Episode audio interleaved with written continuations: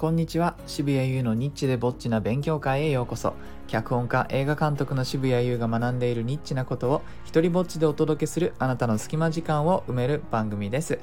えー、今日はですねちょっと番外編として、えー、昨日見てきたばっかりのあの舞台公演小劇場のね、えー、公演のまあ少し感想みたいなことをお話ししようかなと思います。あの劇団カモメンタルさんの最新作「ソルティなんとかメモリー」えー、昨日のねあの公演後の挨拶では作演の方が、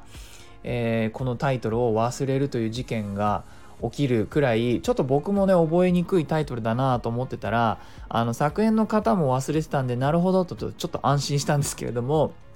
えーと、これをですね、えー、見てきました。あのもうなもうずっと前から劇団カモメンタル見に行きたくて何しろですよ皆さん。え、知ってるかな？あの小、ま、劇場演劇の世界ですごく重要視されているあの脚本のね賞がありまして戯曲賞がありましてこれ岸田邦夫戯曲賞というのがあるんですけれどもそれに2年連続ノミネートされてると。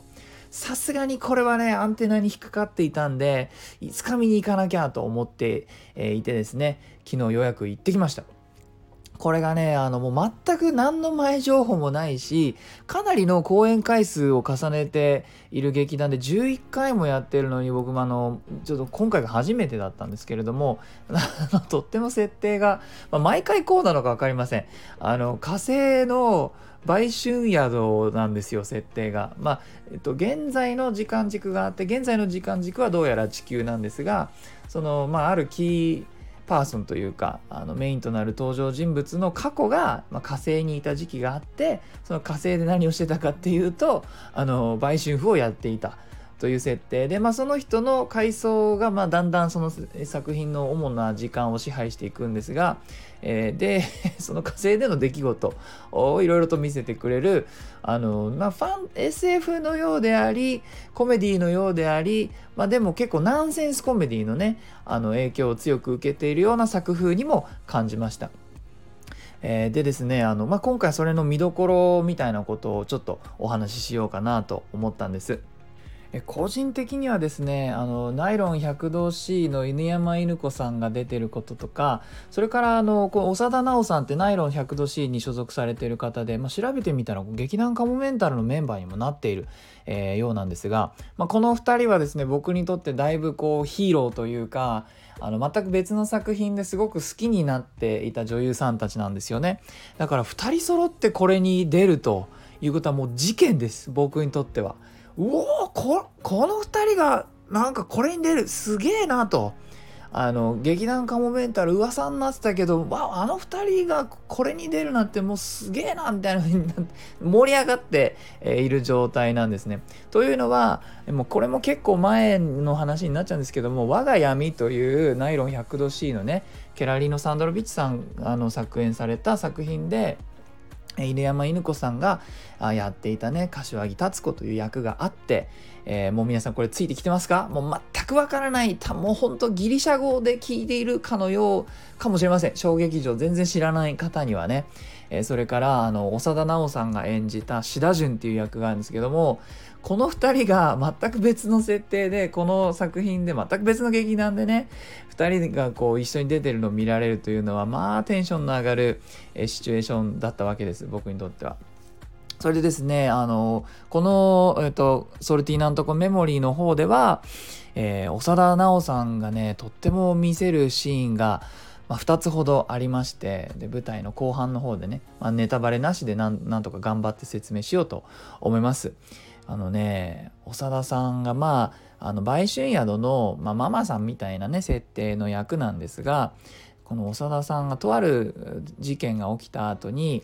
えー、キセルを持つ手が震えるっていう描写があるんですよ。これがね上手だったんですね。まあ、それまですごくどっしりとしてこう構えたねとてもステータスの高い強い女性として描かれている人物がねなんとか自分を保とうとしているんだけれどもどうしても手だけは震えてしまうっていうような描写があってそれがキセルという小道具によって非常にあの短い時間で効果的に表現されていて素敵だったんですね。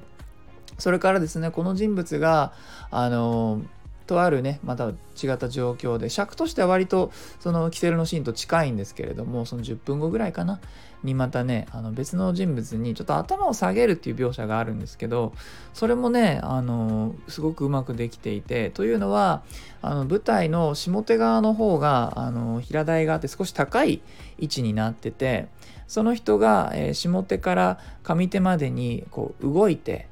い、えー、くとあの段差を降りていかなきゃいけないんですね。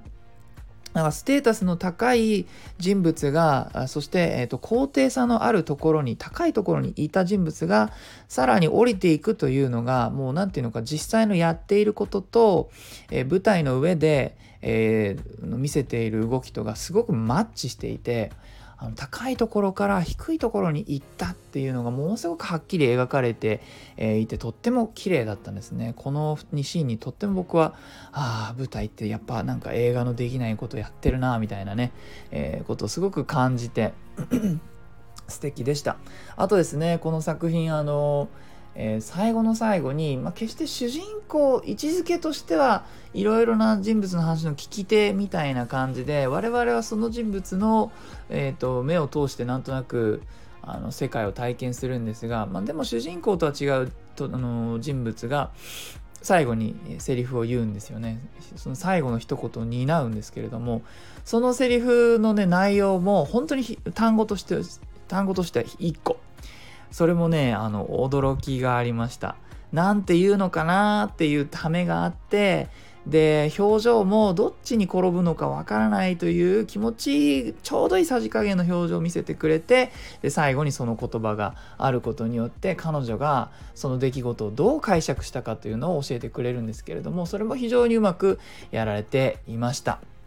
やはり岸田岸田国夫戯曲賞2年連続ノミネートはあっぱれということでございました。えー、素晴らしかったです。作演出の、えー、岩崎う大さんありがとうございました。えー、この、えーと、舞台はですね、7月4日まで下北沢の駅前劇場でやっているので、興味があるという方はぜひチェックしてください。あ、僕別にあの出てる人物でもスタッフでも何でもないです。昨日ただ見に行った一脚本家が、え別のね岸田金曜岸田国夫戯曲賞ノミネート2年連続されている人の見なきゃと思って見に行って勉強した結果やはり学ぶことはあったので、えついでに宣伝しておこうということでございます。なかなかね小劇場ってあの縁のない人は一生行くことがないまま終わると思うんですよ。あの多分敷居高い。えっ、と、あの、俳優さんとか関係者の方たちとかは誘われたりしてこう行くから、なんとなくそれのやり方とか分かっていくと思うんですけれども、